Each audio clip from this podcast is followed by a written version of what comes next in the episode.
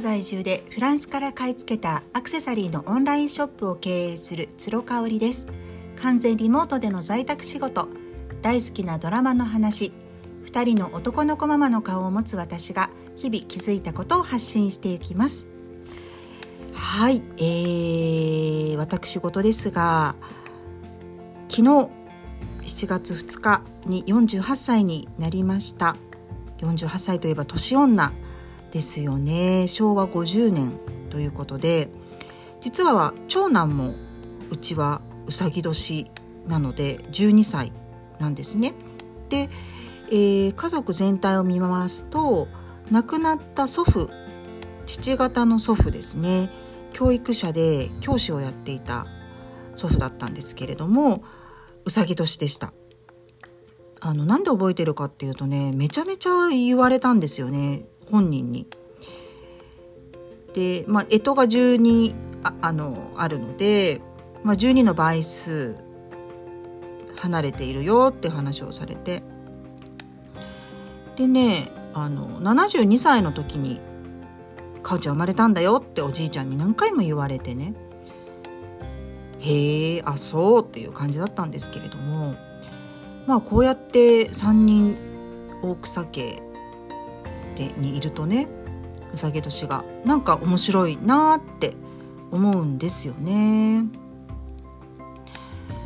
まあ年女だからって何をするというわけではないんですけれどもこの週末は初めて夫婦水入らずで旅行を1泊してきました。といってもねもう4時のチェックインに合わせて前日は出発をして3時過ぎに出発してでもあの翌日は午前中に帰ってきたんでね本当にホテルにゆっくり一泊してご飯食べて帰ってくるっていう感じだったんですよね。今回泊まったオテルグレージュさんっていうところが宗像市っていうところにあるんですね福岡の。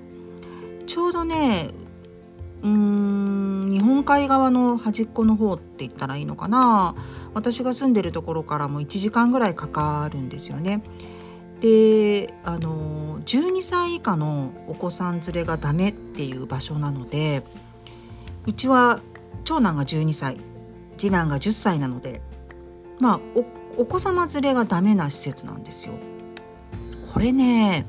すごいニッチなところついてきてますよね。宗像市っていうところ自体がめちゃめちゃ利便性があるところなわけじゃないし天神とかねああいうところからも離れてるしあのやっぱ地方都市になればなるほど子育てをしている人たちに優しい施設みたいなところが多いイメージがあったので子供ダメっていうところをね掲げてるのもねすごく珍しいなと思いました。実際あのカップルの方しかねいらっしゃらなくて、まあ、カップルって言ってもご夫婦なのかな？いらっしゃらなくてすごいこじんまりしたねあのホテルだったのでゆっくりすることができましたね。で帰りは宗像大社っていうあの九州で唯一ある大社ですよねにあの寄ってきましてで私のあのこの48歳という1年間どういう1年にしたいかっていう決意表明とあとは2023年の後半がちょうどねあの始まりましたのでどんな後半にしたいかっていうのをねあの神様に報告してきましたもうねお願い事みたいなものは一切してなくてもう決意表明あの聞いてください神様っていう感じで私はいつもお願いをしているのであんまりこう神社仏閣に頼るみたいなあのことはないんですよ。なのであの初詣とかも全然1日に行かなくてもいいなと思っていてもう空いている3日4日以降にいつもあの主人を誘って行ってるっていう感じなんですよね。宗像大社ねすっごく良かったですよ。もうあの午前中9時台ぐらいに行けたのでちょうどあの雨が上がって昨日からのね雨が上がってあのすきすっきりしてましたしね。みそぎの雨。みたいな感じでねすっきりしてまして空気も澄んでたしちょうどね私たちが1時間ぐらい参拝して帰る頃にはもうカンカン照りになってたのであの参道がね涼しくて気持ちよかったんでうわーギリギリだったねって話をしてねあの参拝を無事にしてきました。素敵な一年になるといいなというふうに個人的には思っています。で今日はね応援したくなる人の特徴とかこれからの発信者はに必要な要素はやっぱり応援したくなるっていうここすごく重要だなって思ったことが最近あったのでお話ししたいと思います。えっとね誰と誰の対談だったかな？金婚西野さんと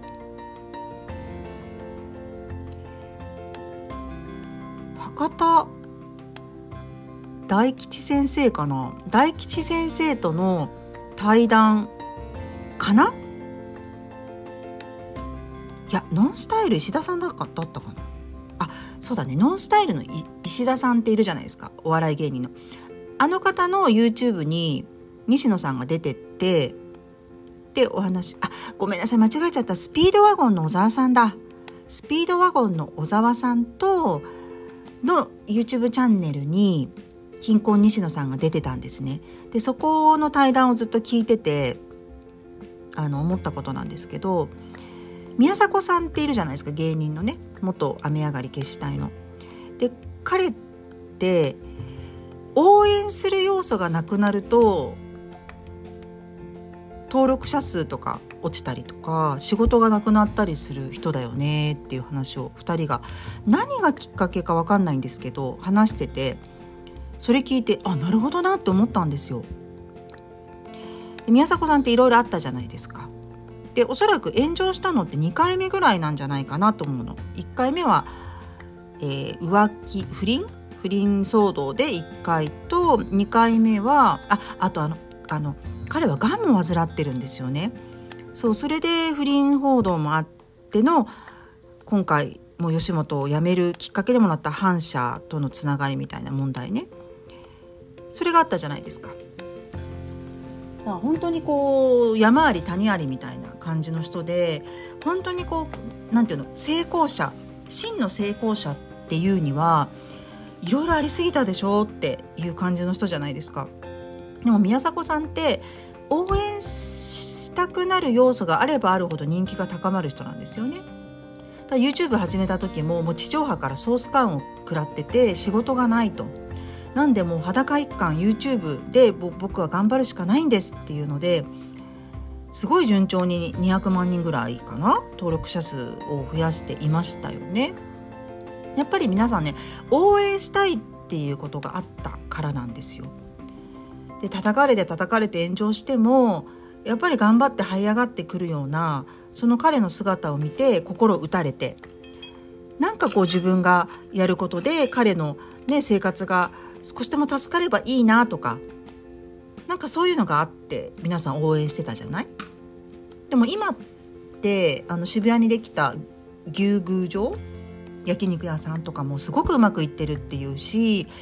あの YouTube 自体もちょっと尻つぼみ感が出てきちゃってで登録者数が減っちゃってるらしいんですね。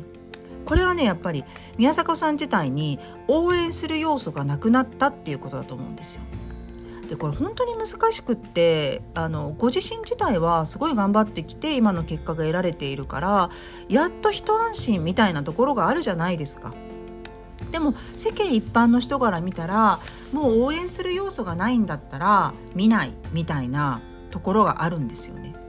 人間って自分よりもかわいそうな人を助けたくなるっていうそういう人の発信コンテンツを見たくなるっていうちょっと横島な残酷な何て言うんだろうあの考え方というか思考がであるんですよね。それをまさにあの宮迫さんってうまくあの結果的に利用してあの登録者数を増やしたりとかビジネスを成功させたっていう経緯があるので逆に全部うまくいっちゃうと彼を支持する人ってどんどん減ってっちゃうんだよねっていうことなんですよ。であの渡部さんアンジャッシュの渡部さんのあの YouTube 始まったんですね。